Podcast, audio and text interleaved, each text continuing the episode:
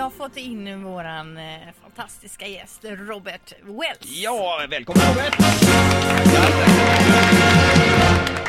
Eh, nyss hemkommen från Kina. Ja, Ja. med en kanonförkylning. Ja, och du berättade här bakom kulisserna att alla som var med Ja, det var, Åkte det var på en, detta. så nära fågelinfluensa vi kan komma. Fast det, det här har pågått i två veckor nu så att nu smittar väl inte er hoppas jag. Nej, jag hoppas men inte annars vi vore det lite... Om du undrar varför vi står lite tillbakalutade. så- Nej, det, det, det var väl, vi var i eh, staden heter Wuhan nära Shanghai och vi spelade in en stor, stor sån här nyårs-tv-show. Och jag var nyårsvärd, vi var väl 150 medverkande och då hade jag med mig ja, hela klabbet med Rhapsody och, och Loreen hade jag med mig och Glenn Hughes från Deep Purple. Det var massor med gäster och det var fantastiskt men alla var sjuka där. Och det var lite sådär som man, vi smäckte i oss allting vi hade med oss vitaminsam, men det hjälpte inte. Och så alla hade sån här över munnen, eller? Ja, vi, vi borde ju haft det. vi undrar varför det kom kring med det, men det, det var verkligen så. Det, och det är inte, jag har varit i Kina nu 47 gånger och vi fortsatte efter Wuhan till Shanghai. Och det var så dålig luft och det är som det har stått i tidningen nu, de måste nog göra något åt det där, jag tror det. Men det är häftigt att vara där. Jag, Men alltså de har den dåliga luften men ni står där och ser ut som ni gör alltså. Och de tänkte så här, de måste vara, det måste vara dåligt där i väst.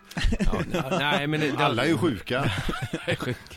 Ja, vi är klena. Jag tror vi, vi är för känsliga här, alltså, vi är så skyddade över oss, vi får ingen sån här bakterie Nej. i försvar eller immunförsvar. Men du säger 47 gånger i Kina. Har, Ja. du, eh, har du snappat någon kinesiska? Är du, eh, kan du eh, några fraser på kinesiska? Ja, det man sa då såklart var Xianjian Kuele och det är gott nytt år. Ja, men jag får, jag får fråga då, du säger att du var nyhetsvärd. Men, men nej, musikal nyårs, nyårsvärd. Okej, men hur stor är du i Kina? Är det så att du går ut på gatorna och folk känner igen dig? De gör faktiskt det. det vi har gjort, jag har fått göra från början, första gången. Normalt så hamnar du kanske på någon sån här liten miniturné och så lite mm, småbolag. Men det var inte så, det var pang på. Och det är tack vare Göteborg.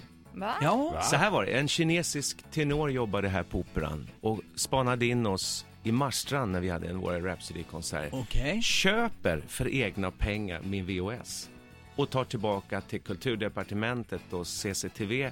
Pang sa det. Och sen, sen har det smällt på. Herregud. Häftigt. F- eh, första konserten, det var ännu mer i Göteborg, då hade vi faktiskt med dels symfoniorkester och svenska gäster. Och så gillar de ABBA, så Arrival från Göteborg var med. Jaha. Första resan. Ja, och den här eh, sen, ja, ABBA-cover. det gillar de väldigt mycket. Men det, det är ju sådana proportioner också när det går ut i tv och så vidare i, i Kina. Så hur många, hur, många, hur många människor kan ha sett det i, i Kina? Det här var en sån här primetime nyårsshow. Den har visats, vet vi, 20 gånger. Så att, jag vet inte, 600 miljoner kanske. Så över en Det är halv- som här. Det var en bit Ungefär som över- vårat program. Ja, ja, jajamän. ja. Nej, men då förstår vi precis hur du känner dig. Nej men det, det blir, det är ogripbart. Det, det går inte att fundera så. Nej. Utan, men det, det är väldigt, väldigt kul att jobba där. Nästa s- steg är, jag ska göra konsert på Olympiastadion, som de har, Birds Nest i augusti och så vidare. Sen jobbar jag med många fantastiska folkmusiker i Kina. Som, Okej. Så vi gör mycket annorlunda projekt. Det är inte bara vanliga konserter utan jag är professor i ett universitet och gör seminarier med ungdomar som spelar. och Wow, så. Herregud, vilken vad grej. god. Du kanske ska flytta dit? Nej, men jag, jag skulle lätt kunna bo några månader, inte flytta dit. Mm. Nej. Nej, nej. Men, men kan du beställa mat på en restaurang där de är icke engelsktaliga? Man pekar. Ja, man vet ja, ja. Det är alltid bilder. Jag tror att de vet att vi... Nej, men jag går faktiskt och tar... Jag började...